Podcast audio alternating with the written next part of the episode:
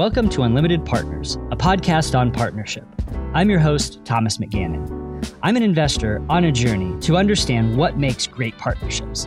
This podcast is my way of recording that process and sharing it. Thank you so much for listening to my first episode. First, some background on me. I've always been an investor in my career. It's a really cool job. I get to meet some of the smartest investment managers, the hardest working entrepreneurs. I tell my wife that it's sort of like getting to go to capitalism Disneyland. For those of you that know me, you know that I'm one of the most optimistic, joyful, let's fucking go people. And a lot of times I'm reminded that while I can point to the categoric truth that the world is getting better, a lot of people, they aren't actually happier. And when I look at my job, what is my role? I allocate financial resources. How do I do that? I go out and I try and find some of the smartest, hardest working, most likely to make an impact people. And I ask, how can I help? How can I give money to you so that you can go and build something in the real world and then eventually pay me a financial return? That's a really fun job every time that you're meeting with somebody, you have the potential to make their dreams a reality. I'm sitting at the allocator table at the party. I want my table to be full of like really rich conversation, really excited people, people that recognize that in order for us to have the world that we're all really excited about in the future, it's going to take everyone. It's going to require the entrepreneur, it's going to require the venture capitalist, and it sure as hell is going to require the full participation and buy in from the LP community. And so, why the name Unlimited Partners? Well, in my experience, signing up for a partnership usually means a very light commitment to not actively try to screw the other person over. And that's just not consistent with what I see as making great partnership. When I have a partnership, I want somebody that goes all in and says, Your wins, your losses are mine. Let's go to war together. I want this podcast project to be about investing, but more importantly, I want this podcast project to be about life. I want it to be about discovering and celebrating partnership. I want to bring to you some of the hardest working, most interesting, insightful, kind people that I meet in my journey. I want to use this podcast as a surface area to do my life's work. And the idea that I get to share it with you is so friggin' cool. I want to bring you interviews with established investment managers, young and upcoming investment managers. I want to bring you interviews with family offices, institutions, endowments, pension funds. And I want to bring you interviews with people that are outside of the investment I want community leaders. I want philanthropists. I want people who are building the world that we all want to live in. I want to talk about setting goals that are worth achieving and bring you conversations about that process of self actualization. This conversation is with David Rosenthal, the co host of my favorite podcast, Acquired. I started listening to Acquired four or five years ago when I was early in my software and internet investing journey. What I loved about David and Ben was their optimism, curiosity, and damn good storytelling. Their podcast talks about some of the best stories in business, from Standard Oil to Berkshire Hathaway to FTX. For many years, I was just a fan of theirs. Acquired, it's not only my favorite podcast, it's also one of my favorite businesses. Why is that? Well, first of all, it didn't require any money for David and Ben to start this. It's a passion project. They did it because they wanted to, not because they had to or because they thought that it would make money. Secondly, it's an online community. They have over 250,000 weekly listeners, 12,000 members in a Slack community. And as I talk, I've actually used that Slack community as a research and capital formation tool. So I'd like to thank David and Ben for starting Acquired. I'd like to thank them for the inspiration and education that they've given me and thousands of others. I'm really excited to bring you this conversation. Please reach out, give us feedback, let us know how we're doing, what you'd like to see more of, what you'd like to see less of. Come find us on Twitter or visit our website at up-pod.com. And now I can't wait to bring you my conversation with David Rosenthal. Hey, everybody. Before we get into today's conversation, I need to give a shout out to some of our sponsoring partners. Unlimited Partners is brought to you by Tegus. It's fair to say that I built my technology investing career on the Tegus platform. Since joining as a beta customer back in 2017, I've personally conducted hundreds of primary expert interviews, and I've read or listened to more than 10 times that many using their searchable on demand transcript database.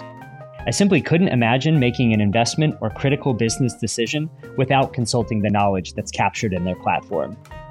So, whether you're a professional investor, corporate development executive, or just someone who's looking for expert insights, give Tegus a try by visiting tegus.com. If you'd like to receive more Unlimited Partners content, then please sign up for our private podcast feed. You can do that by visiting our website or by hitting us up with a Twitter DM. We plan to use this feed for releasing longer form, uncut episodes, live recordings, and experiments with the types of interviews and content that we produce. This is the legal disclaimer part. Unlimited Partners is not investing advice. The host and members of Unlimited Partners may have a position in the securities discussed. Please do your own research. And now, David Rosenthal. David, tell me about fatherhood. what a great, great place to start the first question of your first interview. Before I tell you about that, I'm going to say, I'm so happy you're doing this, man. Like, this is awesome. Congrats. Well, I appreciate it. It's very accurate to say this. This would not be happening without without your encouragement. I don't think I'll ever forget the burgers and shakes at In and Out and talking about this idea. It's really fun. You know, I, I learn a lot about people that have built businesses and, and done interesting things with their lives and and I seek it out, but there's always some story of of standing on the shoulders of giants. The specifics of of, of you encouraging me to do this and me having been just so inspired by acquired and and educated and just it is my tribe the fact that i might get to build something on your platform it's just the most exciting thing it's humbling too because as i'm trying to pull this together i'm realizing man this is really hard it's not natural for me to want to put something like this out into the world but as we were talking i kept having these amazing interactions with people that are building and enabling in the world. And I started to feel selfish that they were only conversations that I got to have. I think if there's anything that has resonated deeply with me about this current iteration of technology and markets, it's that at the end of the day, our identity, what our deep driving desires call us to do, that's where magical things happen. And I, I give a lot of shits about my my work and and anyways, you encouraging me to start capturing some of this is it's a it's a huge gift that that you and Ben, who will be on later, have given me. Yeah, totally, man. So much of what you said is funny. You know, when you were saying about, well, first you asked me about fatherhood. I, the minute I, I think I really realized that how important acquired was in my life. And I think when I realized that someday this was going to be my main thing, a few years before it actually became my main thing, was I was just thinking one day, about the impact of what I did in my career and everything I did every day. And I was like, you know, if I were to die tomorrow, nobody would ever remember anything I did in my career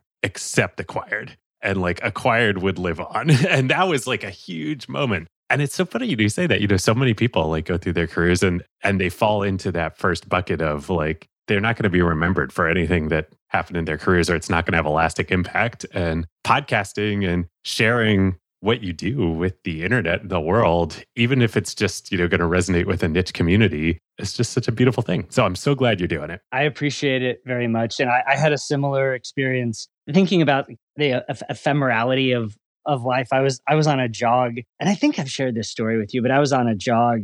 I thought, what would happen if I got hit by a bus? And you kind of go through your mind about how your family would be taken care of. And I, it occurred to me that my family, at least from like a financial perspective, they would be taken care of by the collection of, of partners that that we've brought into our lives. Like they would be taken care of by you. They would be taken care of by many other people that we've gone into business with. And the depth of what that meant to me, it was, you know, there's this notion of it takes a village. Like I felt the village around me. And having that experience is powerful, but again just kind of recognizing that i'm just i'm just one little ant here you want to find something that's good and then willy wonka and the chocolate factory like you want to throw that golden ticket up and be like i got a golden ticket and then you and then you want to run the printer and share it with everybody so hopefully the pod can can do some of that. Oh, man.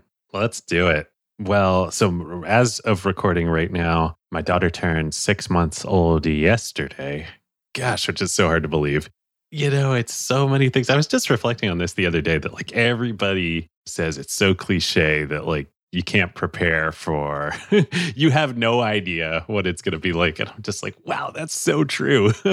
Becoming a parent was something i wanted for a long time. I've talked about this i think a little bit on acquired but it was not an easy journey for for jenny and i. My wife we went through gosh it was three and a half years of fertility issues broadly defined. In our case, it was genetic related. We found out, thank God we did, as part of the process of starting to think about trying to get pregnant, that we both have genetic uh, mutations that are predispositions to cancer. I've known about mine for a long, long time. I have something called Lynch syndrome, which in men predisposes you to colon cancers primarily. Jenny has uh, has BRCA, which is a predisposition to many cancers, including including most often breast cancer. So that set us on this crazy, you know, journey with UCSF here in San Francisco, which is just such an amazing medical research institution to do IVF with genetic testing on on our embryos to make sure that our kids wouldn't have either of these mutations. Um, so we were able to do that. Like I said, that took three and a half years. and so by the time our daughter arrived, you know, I I think my, my wife would say too, we were we were so ready. We were beyond ready. Such a treat. I quite literally spend you know multiple hours a month. I don't know about a week, but I, I, I clean up a I clean up a lot of shit.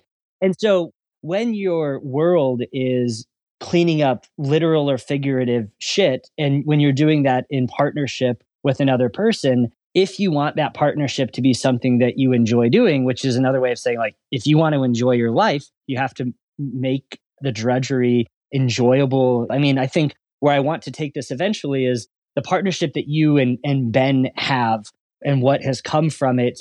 I mean, it's not kids, but it's pretty damn cool, man we think about our episodes as our kids. and it shows. I think for our partnership, which, you know, really the whole thing was so accidental, but we grew into it. We always assume the best in one another. We are both, I think, extremely positive, optimistically oriented people. And so I think, and I think that comes through in in what we, the work that we produce. Like there's never a, you know, every now and then we'll we'll cover kind of a negative story or a failure, and people ask us all the time, but it's just not something that like we're inclined towards. We're inclined towards like being optimists, and like if you can find that with somebody and share that and produce that work together, it's just great. And then the long term cycles of doing that and trust over now seven years it's it's just like kind of in the water for us. I don't know. There's kind of a rambly answer, no, it's really helpful. I mean, it's there's something about like the line of never trust a thin chef, never trust a, a sober bartender. I don't think you can really trust a pessimistic venture investor because if you're if you're in the business of what can go right and if you're going to resonate like really feel in your bones the mission of a founder the building of a of a technology the evolution of a market that ends up being way bigger than any of us thought I feel like I feel like the seconds and minutes of your day they have to be like filled with optimism and hope and wonder. And you know what? I would say even if they don't, even if it results in mediocre outcomes where where the optimism, you know, gets punished, at the end of the day like you, you have one life and do I want to live a pessimistic life? No, like that just doesn't that doesn't sound like a respectful way to to receive the time that you're that you're given and so I think the fact that you and Ben have built a very successful business around a kernel of friendship and optimism is something that that for me has just has been really inspirational. And seeing now that, that my goodness you guys are doing a friggin arena show. Maybe uh, we'll land there to talk about kind of what acquired is how you guys think about what's gotten you here and where you'd like to go next what it means for you guys to host a show like this, to throw a, effectively a party with thousands of people that have identified into your tribe. I just think it's the coolest thing. It is the coolest thing. It's so crazy. We Ben and I have literally been joking about this we are planning the acquired wedding. Like that is what is happening here. yeah, we're planning this event and and you know, we're realizing as part of it we, we do this, but it's a very specific tangible event and reminder that we have close to well, now above a quarter million people that listen to the show of which, you know, we have 10, 12,000 people that are active participants in our community in the Slack. And then we have our community of people that we've interacted directly with as part of the show over the years, like all the guests that we've had, all of our sponsors, folks like you, people who've started other podcasts around around this whole thing and just inviting all these people and interacting with them and hearing the joy that they have for you know like you were saying like everybody's reaction is like oh my god i can't believe you're doing this freaking arena show. This is so cool. We're so happy that this is happening for acquired. It's been crazy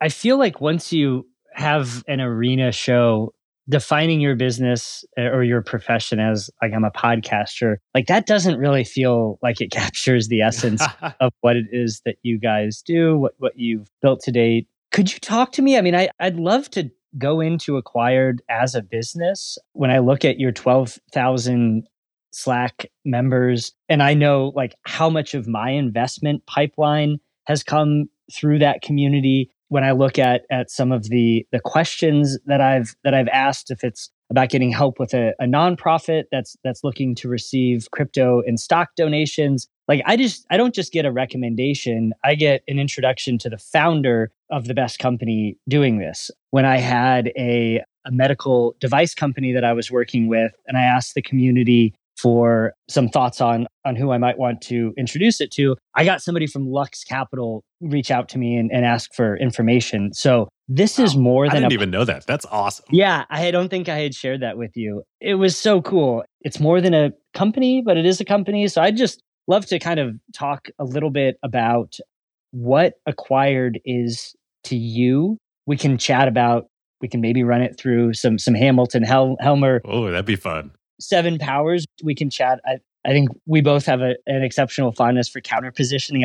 I think actually optimism is one of the ways that you guys are, and lack of, of ego and just earnest curiosity and joy at, at seeing other people build but I'd just love to hear you jam for a few minutes about about what acquired is. Yeah. If, if that's not a, a bad question. No, I think it's a great it's a great thing to talk about. If the question is what acquired is, I think that is actually different to different people. There's what acquired is to you that you just so eloquently said, which is amazing to hear. And I think there are a lot of people who would have a who have a similar relationship to it you know, then there's people who are casual listeners. Then there's people who are, you know, even deeper in the community and the like. I don't know that I can particularly speak for any of them. You'd have to ask them themselves.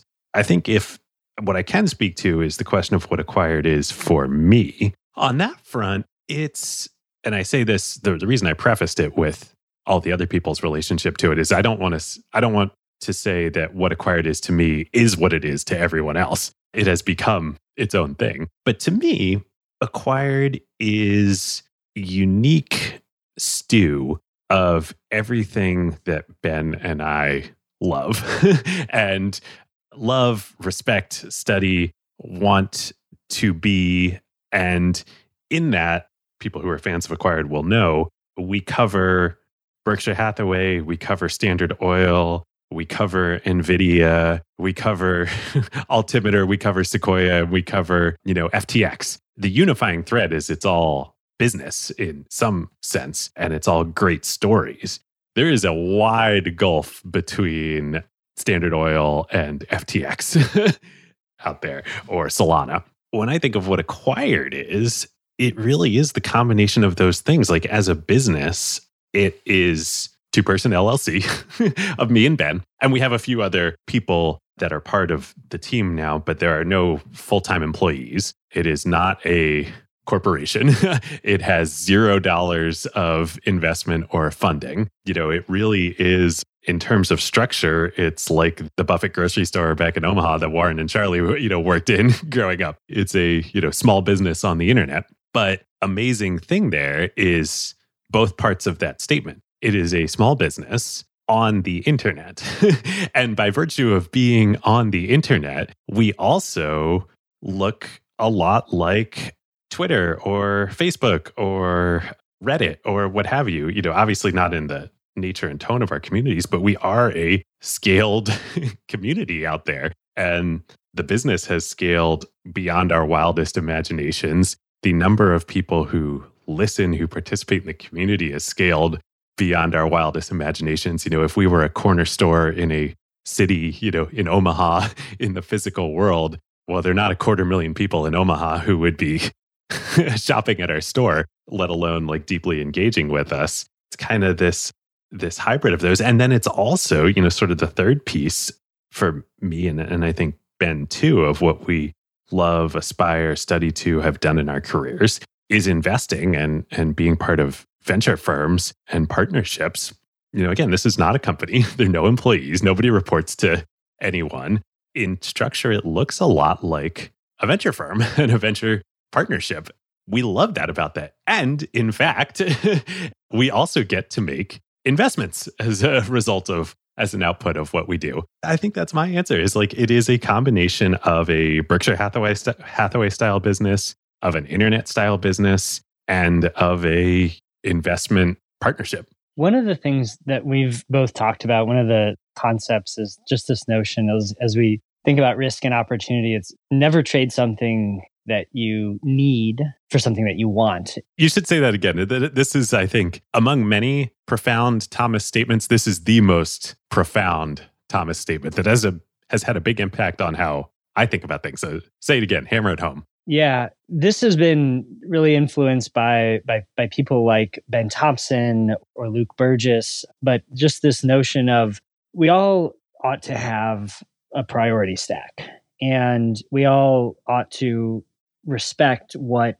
being at the top of that priority stack means, being second, third. And I think if you can clearly structure what's important to you and then communicate that to others, you set yourself on a path to having a clear sense of who you are. You set yourself on a path to establishing like rightly considered relationships because people see you for who you are. They know that your yes means yes and your no means no. And if you can kind of continue that waterfall into daily decisions that you make, if it's about investing, if it's about health, if it's about how you spend your time, and just ask yourself, am I violating the order of my priority stack by saying, am I trading something that I need for something that I want? I have needed that question and answer and kind of internal dialogue to maintain clarity, calmness, and confidence in situations where the world just throws all sorts of shit at you. And so it's been really important to me the fact that that that it has found resonance with you and that we've had opportunities to share life experiences where we're we're applying that priority stack mindset. We're asking ourselves what what what trades that we're we're making Uh, most often in a non-financial sense. I think it's it's really helped me figure things out that, that at first glance seem really complicated. Really helpful in the current age and environment that we live and that you and I participate in. And I imagine probably most people who are going to listen to this podcast participate in, which is the internet and this age of incredible abundance that comes with it, which to be clear is an incredible, amazing thing. But it also creates this infinite array of possibilities, of options, of things you could do, of opportunities. And so being able to select among them of, you know, which you are going to do or what changes you are going to make, how you're going to evolve and adapt. You know, I find that question of are you trading something, making sure that you're not trading something that you need for something you want. It's just a really great framework. Yeah, I'd say one of my biggest frustrations in, in investing conversation is how often Buffett isms or, or other kind of influential influential investors, like how often their words get strictly limited to conversations about money. I mean, I think one of Warren Buffett's lines about about being a parent is he wanted to give his kids enough to do something but not enough to do nothing. And in an internet world, we have enough to do nothing. And I think that's kind of what part of the calling for doing this podcast is about seeing my own struggles and recognizing, like, shit, I do spend a decent amount of time doing nothing. I try to move beyond that. And I just want to have some more, some conversations that reflect on on some of the the anchors the focal points that people build. And I, I, think that that really is a conversation about relationships and it is an exploration of partnership. When we first started talking about this this podcast idea i was sharing with you like a very split mind where on one hand i've just been so overjoyed by the spectrum of conversations that I've been able to have in my role as an allocator for a family office. The people that are building companies, the people that are are investing into those entrepreneurs and really learning about the capital formation life cycle. And I really do think of it as a life cycle and in much the way same way that you can revere end of life, even in bankruptcy, there are joys and learnings to be found. And so I have wanted to figure out ways of identifying that that optimism and that persistent like will to be default alive and carry that through the capital stack and some of the challenges that i've experienced relate to my peers as limited partners where i see the enthusiasm the full giving of oneself in a lot of my interactions, but it is not consistent necessarily throughout the capital stack. And I, I think that there are a whole host of reasons for that. Namely, there's a big chunk of, of the decision making structure where people are agents of capital, not principals of capital. And if you're an agent of capital, your risk reward is likely to be focused on self preservation. And depending on how you've self selected into your role or the organization, the assets that you look at, I have experienced just what I would consider like general malaise and a lack of, of a will, a desire to win. I don't think that I'm alone in being an LP that wants to give my full self to the partners that we're we're building with. So growing that conversation is something that I that I think is really interesting and I'd like to try and change some of the middle management dynamics that I think have encroached on on the way that that LPs are generally viewed in the market and the ways that we we view ourselves. One of my very best friends said to me a long time ago, and I'll be totally honest, I didn't understand what this meant, and I'm still learning. But his line was, Thomas, you aren't who you think you are. You aren't who I think you are. You are who you think I think you are. And I think that there are a lot of LPs, there are a lot of just a lot of us in general that define ourselves by the way that we think that the world views us. And limited partners have kind of failed to attract the same sort of attention and glorification that founders and venture capitalists have attracted. And so I thought that being being a voice to explore that because it's my own personal journey would be kind of interesting. I do want to ask you because you've had a long career working with investors and and seeing the ways that that limited partners can play a role that's beyond the check that they write. Are there any such stories or experiences that you've had that that come to mind when thinking about LPs that just seem to to do it right? Yeah, it's um, you know, sadly, I do agree with what you were saying, you know, in the premise of the limited partner industry generally being, you know, I, I think I've had limited partners at well known, renowned institutions, you know, say, yeah, this is not a very competitive industry. And so generally my experience has been along the lines of what you know you were saying and I, and I don't think that's a controversial statement. I think most most GPs, LPs, people in and who interact with the limited partner industry would probably agree with it. And I, you know, just want to underline also, like that is a big reason why I wanted to encourage you to to do this. And I think that this podcast, this whatever it becomes, starting as a podcast, is so differentiated and important, which is also to say I, I have a hard time thinking of real tangible examples of limited partners who have done the types of things that you are talking about. I, I would say I think the one big exception I would say to that as a limited partner and there may be some others we can talk about too, but that I have both experienced and that I think in the current the current reality or envisioning of what an LP is is putting firms in business. That is a very very meaningful thing power that LPs have and gift that they can give to GPs or or anybody that they're investing in to do something you know, allocating that first capital to fund one of a new venture firm to get started or what have you, you know, XYZ project or to, you know, sponsor, do a, a fundless sponsor. We have, we have a mutual friend who's, who's doing this right now, buyouts of, of a business with a, without a fund to be a fundless sponsor. And then with goals of building that up into something bigger over time. Those are hard decisions to make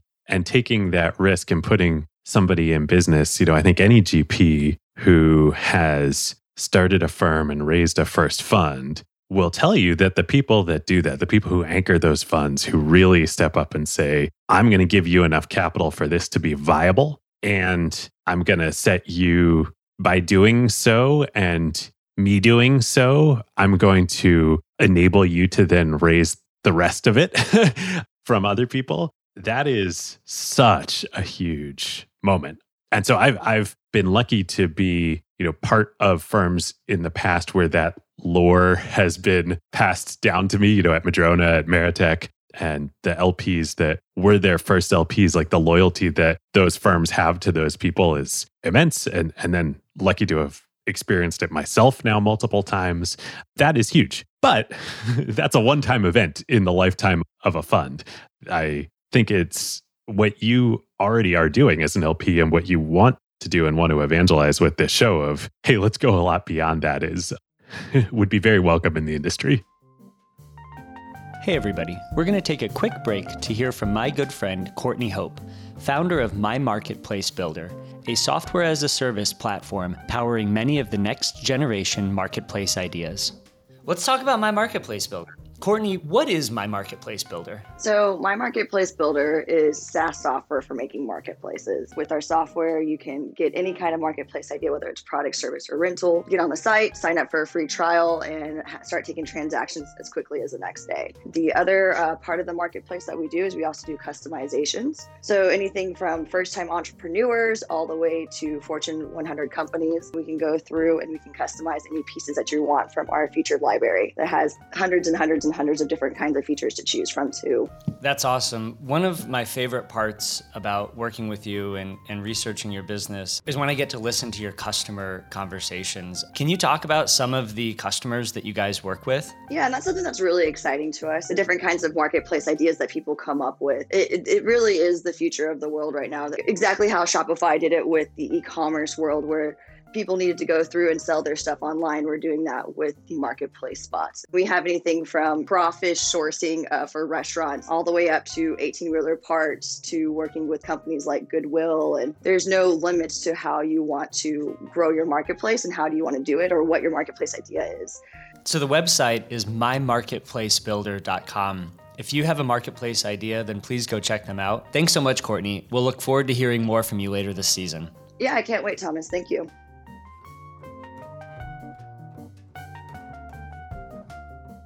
I was speaking with the the chief investment officer of a food logistics company in North Africa, which, given the Russian Ukraine situation, is is an absolutely fascinating conversation to be having. So he's the chief investment officer, and I asked him, "What's your biggest challenge right now?"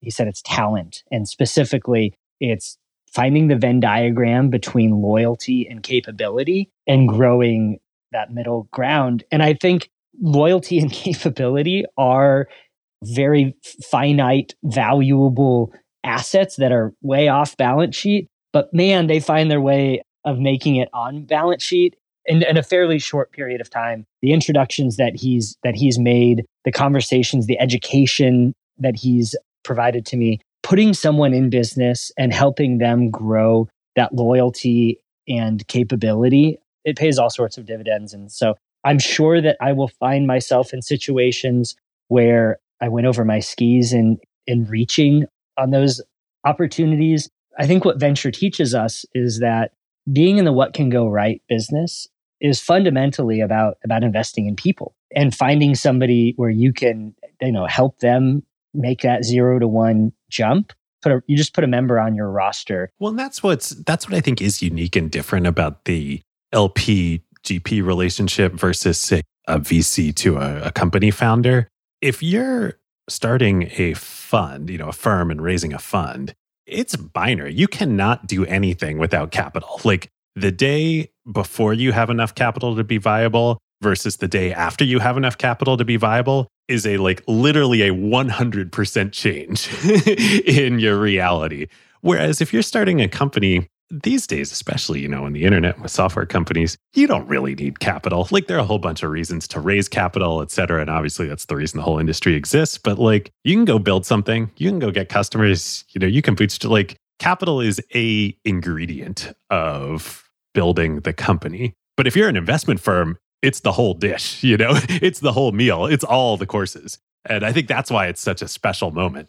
Yeah, it is something that there's a bond that you form, and I look forward to, to, to bringing bringing out some of those those conversations. One of the questions that I wanted wanted to ask you, it does kind of relate to the time that you've spent studying businesses, which is really studying people. I think one of my favorite lines on a on a public conference call was when Matthew Prince, the CEO of Cloudflare, he actually, this was so cool, David. He referenced the conversation that he and I had had a few months earlier where it was really neat. I was asking him, you guys talk about, you know, how hard it is to get hired on at Cloudflare.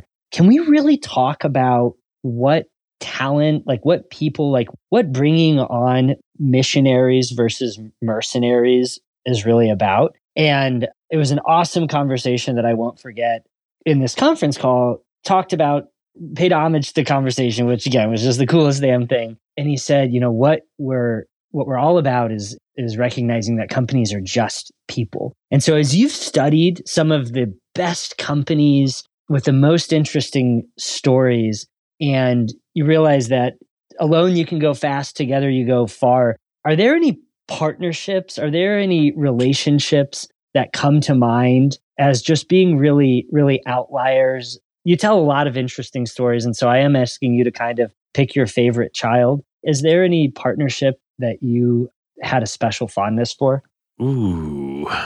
In terms of specific partnership between people. Yeah. So I think one of the best lines in acquired history was our interview with Doug Leone a couple years ago, when we were talking about him, you know, after shortly after Don Valentine had sort of passed the torch of leadership of Sequoia to to Mike Moritz and, and to Doug was, you know, the the 1999, 2000, 2001, the 1999 fund and then the tech crash thereafter. And what they did in response to the tech crash about that 1999 fund, which they cut their management fees. I think they took the management fees down to zero, if I have that correct and they committed like we are not going to lose money in this fund uh, for you know for our limited partners that was a that was a non-obvious and tough decision to make at the time we talked about it on the episode you know plenty of other firms took a different approach and sequoia absolutely could have which is just like all right this was bad timing on this one. This was a dud. We'll we'll get it on the next one and make it up to you. But that ethos of like we are not going to lose money on on uh, this fund. And as doug talked about the partnership between him and Mike in running that firm at the time. And it's really unique that there was, you know, a two person partnership running a firm like Sequoia. Usually it's, you know, one person. And Doug will be the first to say, you know, I think the way he phrases it is Mike was was one and and he Doug was 1A. Mike was the CEO and Doug was the COO, but it was a partnership running that when they were doing it together. And the line about that time that Doug used about why they made that decision and why it was the right thing to do to make sure that they were going to come hell or high water return money in that fund was you could burn cigarettes on our arms and we wouldn't flinch. uh, that it was just the right thing to do. It was the Sequoia ethos. It was the culture that they had that they wanted to build. And it was anathema that they would take a mulligan on that one. Just like the way he phrased it in his Doug Leone way. Like that was such a moment. And I think what's cool about that as a partnership is he also alluded to on the episode and has said plenty of other places like it wasn't like, you know, I don't think Mike and Doug's partnership was like mine and Ben's. You know, Ben and I are great friends. I honestly don't know that we've ever had an argument. Like we're we're so aligned. Like we're just very it is the most wonderful, beautiful thing. I think Mike and Doug fought like cats and dogs and had very, very different perspectives on things. And I think there was a lot of tension there. But like on that thing that like this is like the core, this is something that is like literally defines the soul of this of this firm that they were both so aligned that like yeah you could have burned cigarettes on their arms and they wouldn't flinch. Like ah so great. So that's one example. I love that. I mean i think what what's really cool to me about that is kind of goes back to the priority stack where they had something that was very deep within them that they that they shared that they believed in that they would burn cigarettes on their arms in a show of solidarity. And when you have that like very low level commitment that you have in yourself and that you see in your partner and you respect that you know that it's there. You can fight like like cats and dogs. You can throw shit and let things get sometimes a little bit messy in the in the pursuit of, of advancing the ball be, because you have that real foundational i know who you are. You know who i am. And let's fucking do this together. Yep so cool so i think that's that's the one that stands out to me on human side of things on the company side of things, the one that stands out to me the most is NVIDIA and TSMC. What amazing stories of each of those companies separately and then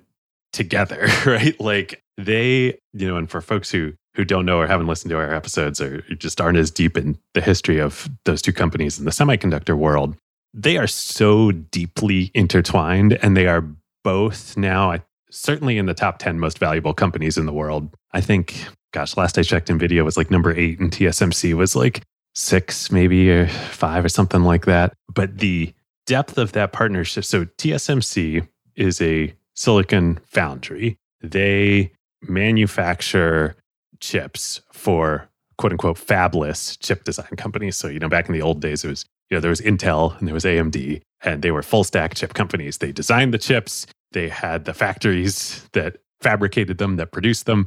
You know, they sold them, they made the end products, all that. It was all full stack.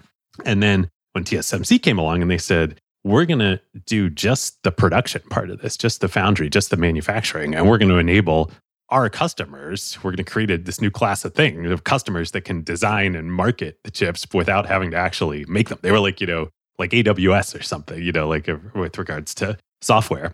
And NVIDIA, there's a lot more to this history that we talk about on the episodes. At first, they didn't work together. But anyway, then NVIDIA became, once NVIDIA really found its footing, their first major customers. And they were both tiny companies at the time. And just like the way they've grown together to doing billions, billions, so many billions of dollars of you know revenue together over the years in partnerships uh, in partnership and building certainly NVIDIA could not have become what it is today without TSMC. I think maybe it's a notch or two less of degree on the TSMC side that would they be what TSMC today is without NVIDIA? No, they wouldn't be what they are today. It's not as existential, but it's still like so important and like that partnership is amazing. Yeah, I think that trust is is one of, if not the foundations of a functioning society and and certainly a functioning economy. So when we think about that meta concept specifically playing out as those two companies who are independently like fighting a very tough battle. Like it is not a foregone conclusion at all that either one of these companies would be successful. Figuring out how to calibrate prisoner's dilemma. Like where do you compete? Where do you cooperate? And having having partnerships that do serve the mutual benefit of each company. Well and the outcome of it too for the world like they that partnership together has dethroned intel. Not that intel's totally irrelevant these days but it's it's a hell of a lot less relevant than it used to be when it was everything. And it has pushed not only enabled the continuation of Moore's Law, but accelerated Moore's Law. Moore's Law is Gordon Moore, Intel founder, right? Like what T- the TSMC, SMC, and NVIDIA partnership has enabled is an explosion of computing power and thus the internet and technology and software on a timeline and scale that would not have happened otherwise for the world. That's so cool. One of the other things I wanted to to spend a minute talking about is you have another partner that we haven't talked about. Yes. I'd love to hear the backstory on on you and Nat and going into talking about kindergarten. And then I was going to kind of ask, you know, ways that as you're building your pipeline, building out the kind of companies that you're seeing, maybe even a Web three reference here. I'll put a pin in this, and if you want to talk about Nat, and then I'll come back come back to some of these other questions. Yeah, Nat in kindergarten. Well, it's funny thinking about partnerships whether by coincidence or because there's some causality here, the best partnerships in my life have all been ones that grew and evolved organically and on a relatively, if, if you were looking at it in context, slow timeline. So certainly me and Jenny being the the first of those, you know, we uh we met in college uh, I was a junior, Jenny was a freshman. I was two years ahead of her. We were in the same uh, student dance company together, which sounds silly and quaint at the time. It was like our whole world to us back then. It was so fun. And so we, you know, quote unquote, worked together. We, we were members of that together. And we all took it like this was something that we, everybody who was in it, took it very seriously. David, there's no way that I'm I'm just gonna let a reference let that go. yeah, dude. So you were in a dance company? Tell me about that. That is correct. There's so much that the world doesn't know. I mean, so being being in a dance company, tell me how did you get into dance? To meet girls. so what it was, you know, people who are familiar with certainly this is a big thing in Ivy League schools and, and I think a lot of other schools around the around the country, a lot of other colleges. Like they're like acapella groups, like acapella is kind of like a like a thing that might help explain this. At Princeton, at least, and I think this is true at some other schools too.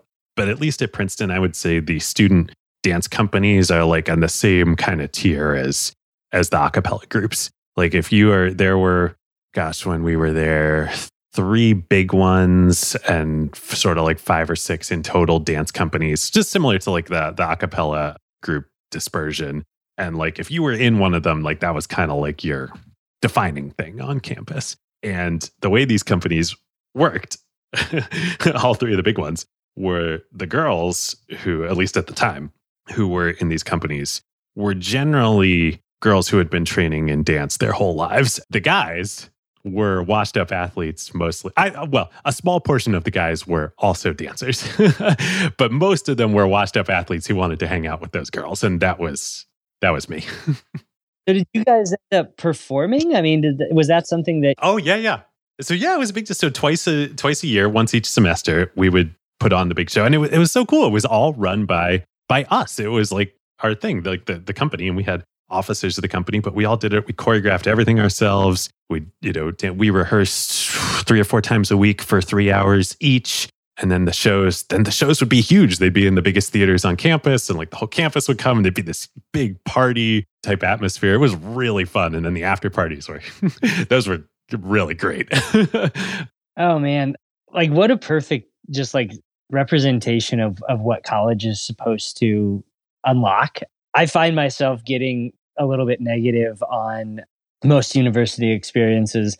But man, that like intersection of relationship building and like a creative pursuit and the realities of of pulling off an event that requires lots of organization that sounds and it produced a, a wedding and a child out of it like yeah it totally makes sense so anyway, the all long-winded way of saying getting to Nat, I had been making angel investments after leaving sort of institutional venture capital and going full-time on acquired. One of the companies I angel invested in was Nat's company Kettle. I had known Nat.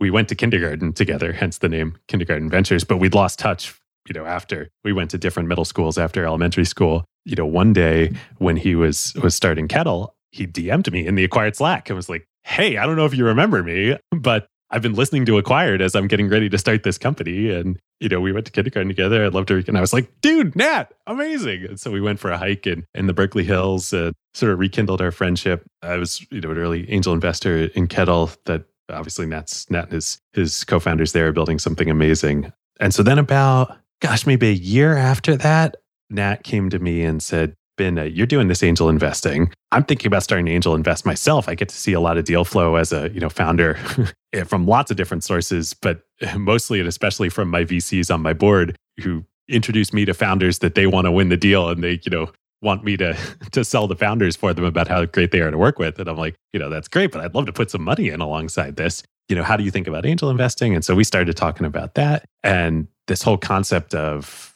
angel funds, operator funds, solo capital, creator capital, whatever you want to call it, was just starting to happen. You know, you had the Elad Gils and the Lachy Grooms and the like who started this way and have now built, you know, big institutional venture firms. But AngelList had really matured as a platform, and it was now possible to raise small funds and not have the level of ambition that you used to have to have that I used to, you know, had when I went and raised a, you know, a fund of like this is going to be a big institutional thing. This is going to be our full time jobs. We're going to take over the world. We're going to be the next benchmark, Sequoia, et cetera. So we decided to do it together. And just as like, you know, same thing back to the college dance company, back to the beginnings of Acquired. We think this makes sense. This is something we want to do. We want to do it together. We want to have fun doing it. And let's see where it goes. So that, that was the origin of, of kindergarten now, you know, 18 months ago.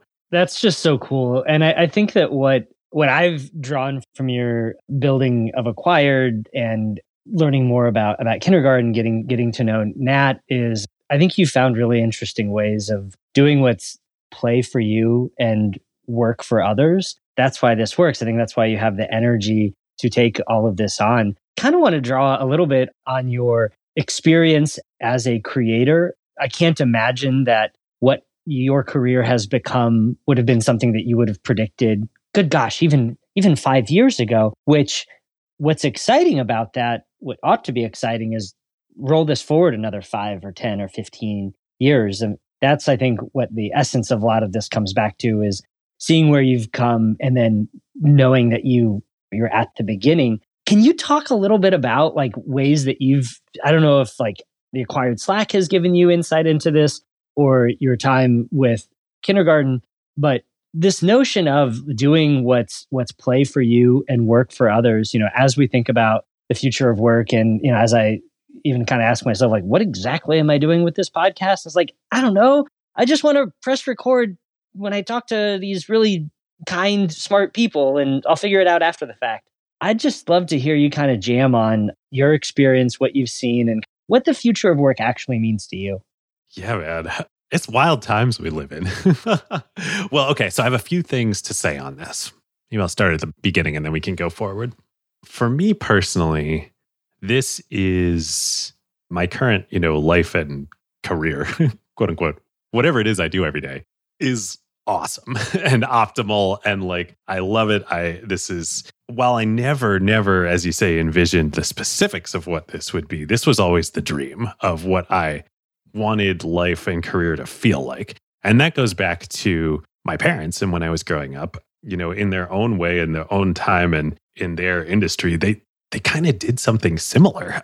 They were lawyers, attorneys, um, still are, uh, and they worked for big law firms uh, in Philadelphia when I was first born. And then when I was about two, they left. They left their firms and they started their own firm in the little town in the suburbs that we lived in and like they didn't practice the same kind of law. They just did them like as you know just them. They took clients they wanted to take. They worked when they wanted to work. They came to my stuff when they wanted to come to my stuff. They were fully in control of everything. And then that evolved when i was in through middle school really was big when i was in, in middle school through various you know variety of life intersections. My career has been the result of random life intersections they got the opportunity to first invest in and then help start some minor league baseball teams on the East Coast. My dad loves baseball, but they really did this both together. And so they did. And so then that became kind of like their the second chapter of their entrepreneurial journey, you know, unexpected. And the baseball teams did really well. You know, that's kind of the environment I grew up in. So I was just like, well, this is awesome. Like that's what I know. That's that's what I want to get to. And the cool thing about the internet is like you know, and the creator economy is that that is within reach for so many more people. Like it was nuts what my parents did back in the day, but like now anybody can do that, you know, which is which is just wild. I didn't know that your family had a, a background in minor league baseball. One of the guys that I had a call with earlier this week that I'm really hoping will come on the podcast, but he's he's very private. His family owned the Dodgers for several oh, decades. Oh, no way. And talking to him about like what an honor and responsibility it meant to, to him and to his family to, to be a steward of that team.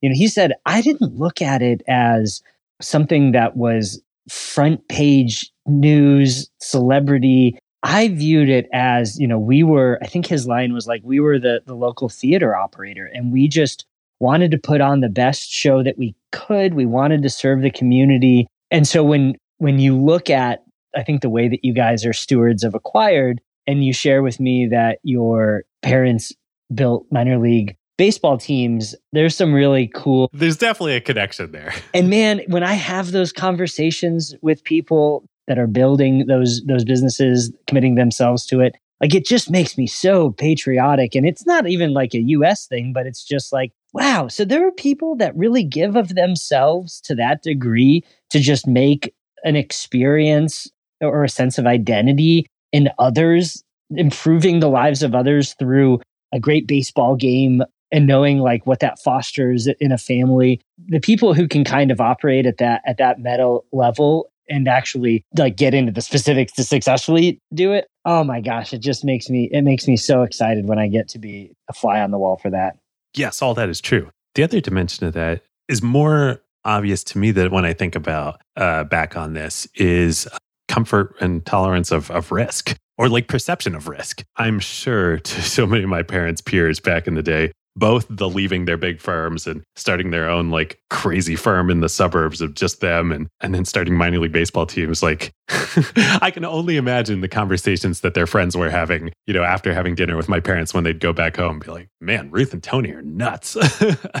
but it just like because of that and because I saw it all work out, yeah, they were like up years and down years. That's part of being you know an entrepreneur. But like in the long run it all worked out and like it uh, wasn't ever so i just like doesn't feel risky to me. So like you're like oh yeah i think we can build this podcast into a thing. I'm going to do that. Like that doesn't feel risky or crazy to me. Yeah i know that we're both like fans of, of some of the work that morgan housel has done. And one of one of the examples in or the psychology of money he talks about how there's a study that shows that you're you really should lever your 401k like 2x and be all in and that that is the optimal return strategy. But of course no one would do that. It's funny to me that no one takes has like what i think is the right takeaway from that situation where if you can mitigate your downside you should embrace risk. You should go all in on this because the scenario where you you don't is that you're laying on the death your deathbed and it's like oh shit I didn't take the opportunities that were in front of me. And I think that we live in a world where, um, you know, this gets talked about a lot from a biology perspective, evolutionary perspective. We're wired to to live in a much harsher climate. We're wired to think that there is is a lion in the bush because if we assume that there's not, then the downside is that we get eaten. There aren't lions in the bushes anymore. Like we've moved beyond that as a society and the faster I think that we can kind of like catch up to to being a, appropriately risk on and doing things that are deeply motivational to us, even if they don't strike us as being like necessarily commercial or as something that everybody around you has resonance with. It just goes back to this concept that you and I talk about a lot, which is the internet is humanity's greatest invention. And if you can find a way of kind of presenting who you are and seek out people who want to share in that in that journey with you then my god like there are all hosts of ways of building building community and businesses. You know i think that what challenges me what frustrates me a little bit is that i it's like this notion of like the future is here it's just not evenly distributed. So i can listen to a podcast where somebody's talking about crypto enabled societies and this kind of opt in structured contract world. But then, like, I go out into my regular life and I don't see the optimism. I don't see the enthusiasm. I don't see like the zest for life that is needed as an input to make those systems vibrant. And I think it's like, it's simple shit. It's like how you treat the people that just come and go throughout your day. I- am not going to be the best investor. Like I have resigned to that reality a long time ago, but I can maybe be like abnormally happy and encouraging and optimistic and trying to help people find what their thing is. And again, it's I go back to acquired and the ways that you guys have done that for me, done that for many others. And I can't say enough about about how appreciative that I am of this. You encouraging me to take a step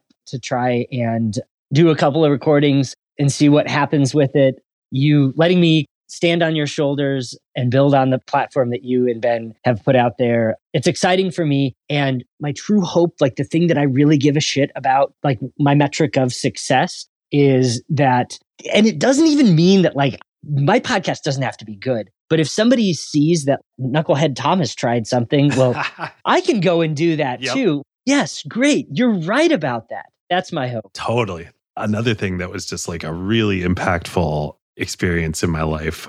Uh, you know, we talk about education and experiences in in school and college and was grad school, quote unquote grad school, business school. Jenny, who did an actual PhD, is the first to point out that business school and academic grad school are two very different things. But in business school, I, I, went to Stanford for business school. We would have, you know, the classes were the classes, right? Like whatever from my perspective. But like all day, every day, Silicon Valley was there and the actual people, the actual, the partners at Sequoia and Andreessen and like, or uh, the CEOs of founders of these companies, Mark Zuckerberg, like would come. Jack Dorsey would come and talk. You just, you know, you'd watch them talk. And then a lot of them, you know, I'd say some large percentage of them would usually stay after and hang out and have lunch with whoever wanted to hang out with them. And you just realize these people are just people. Like they're just people. There is nothing different from them and you. The different, the only thing is they started doing something and they kept doing it. That's all there is. And that was just so empowering to be like, oh, they're not gods. They're not special. I can do this too. And so can anyone. Yeah.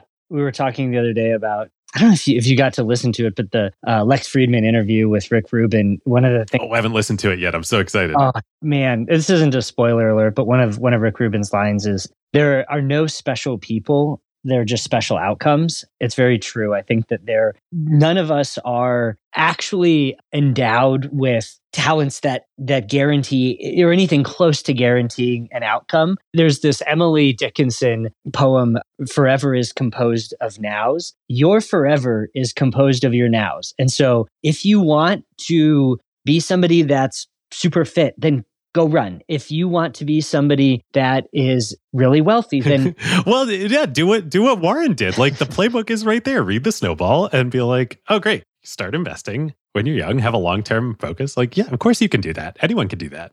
Yes. I think that what's important in my mind is that you find something that you could do every day for the rest of your life. It's only in that zone that I think that real longevity. And again, like not to make this a, a Buffett fest, you and others have have talked about how what's amazing about Warren Buffett's career is is not the absolute return number, it's the longevity. And so finding something that is authentic to who you are and just hacking on it because that's who you are, that's kind of what you were born to do. That to me is where self-actualization exists. It's finding the thing that is uniquely you and just going all in. I'm going to see, I think I shared with you, I'm going to see Dave Chappelle on Friday. And yes. I, I can't wait. I'm so excited. I've never been to a comedy show. My college years were the Chappelle show. I have so much respect for his intellect. But what I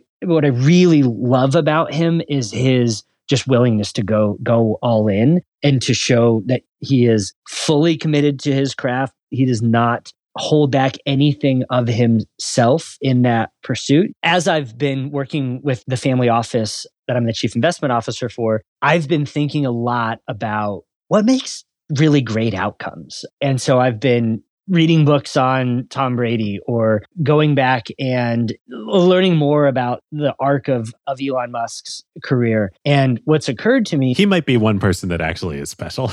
Well, I think that's true. But for the other. For everyone else on the planet.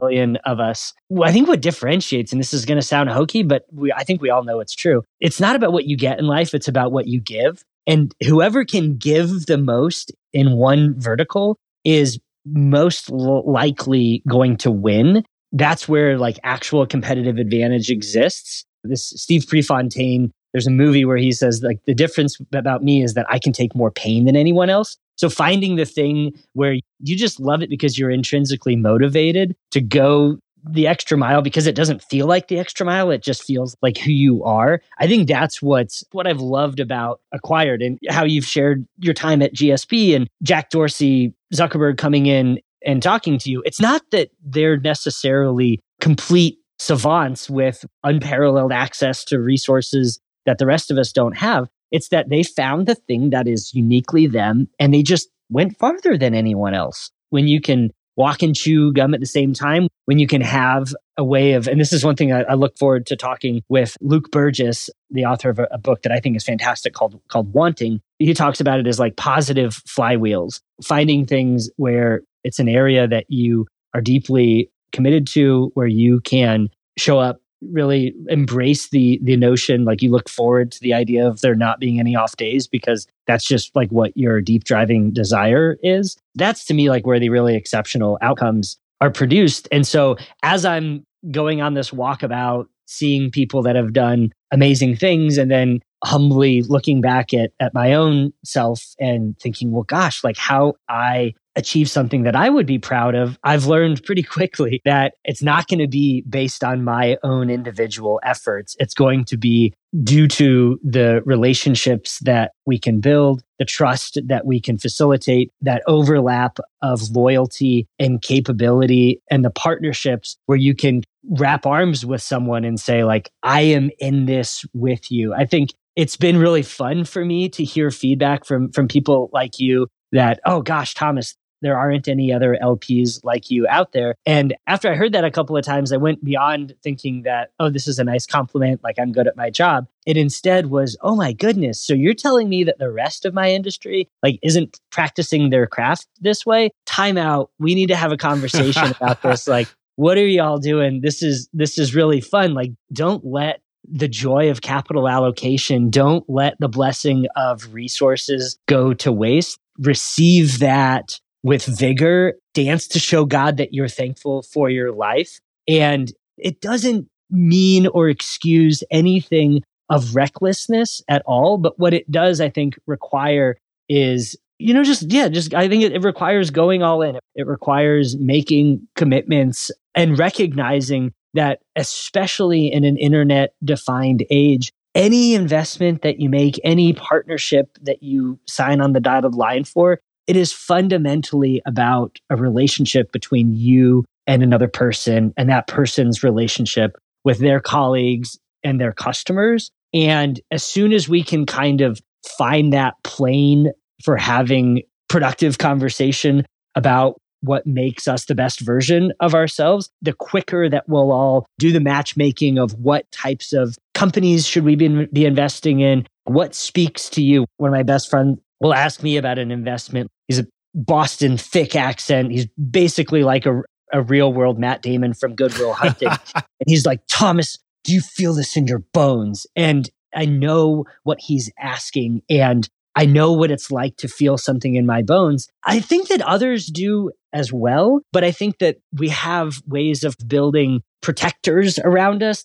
to not let ourselves, people always talk about not falling in love with investments, not making it be personal. No, fuck that. Only invest in things, in my opinion, where you think, I ask myself all the time, am I the best buyer of this asset? And if I can say that with a resounding yes, then I have confidence and clarity in the investment. That examination process of like, do I believe in this founder? Do I believe in the product or service that they're rendering? Is this a business model that I can see performing well today and into the future. And then there's something that gets like just deeper where I just kind of look at myself in the mirror and say, like, Thomas, is this something that you want to make part of your life story?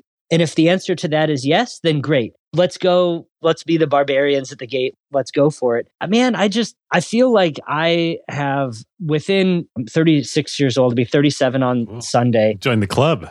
uh, yeah. Thank you. Within my life, I have had this intra generational experience of going from a childhood where the realities of my adulthood are very different than those of my childhood. My parents being divorced, being kind of on the outside of feeling like an outsider, I guess is probably the simplest way that I can can put it. Like I was the poorest kid in my class. I was the fattest kid in my class. Like I am fundamentally kind of an outsider. Both of which are surprising knowing you now. Having and yeah, but that's it, man. It's kind of why this this concept of doing a podcast makes some sense to me because it is really uncomfortable. You're doing a good job at it. I appreciate that. I feel like my life it's why I have four kids. I feel like my life would be wasted if it was just me and my little head dreaming up dreams. And my goal is to enable the family that I work with. My goal is to help them set their priority stack and then work really damn hard to accomplish their vision of what they want the legacy of their tremendous wealth creation to be. I feel like I get to be a missionary in many things and a mercenary to none. And the autonomy that, and like the self awareness that I think that that has facilitated over the last couple of years, it's just something that I would feel like I would be doing a horrible disservice if I didn't just try to to share it. Likewise on all of that for being my friend, encouraging me. And dude, I'm just so glad you're doing this. This is great. And I'm honored to be the first guest. So cool of what I'm sure will be an amazing journey for you, no matter what shape it takes. So David, thank you so much. Hopefully we can cut this into something that's great. we will. All right, dude. All right. Thanks, man. Well, that's our show for today. Thank you so much for listening. This has been an Unlimited Partners production. The show is edited and produced by Andrew Thomas, and our music was composed by Nick Samaska. Thanks again, and we'll see you guys next week. If you'd like to learn more about sponsoring Unlimited Partners, then please say hi. Email us at sponsor at up-pod.com.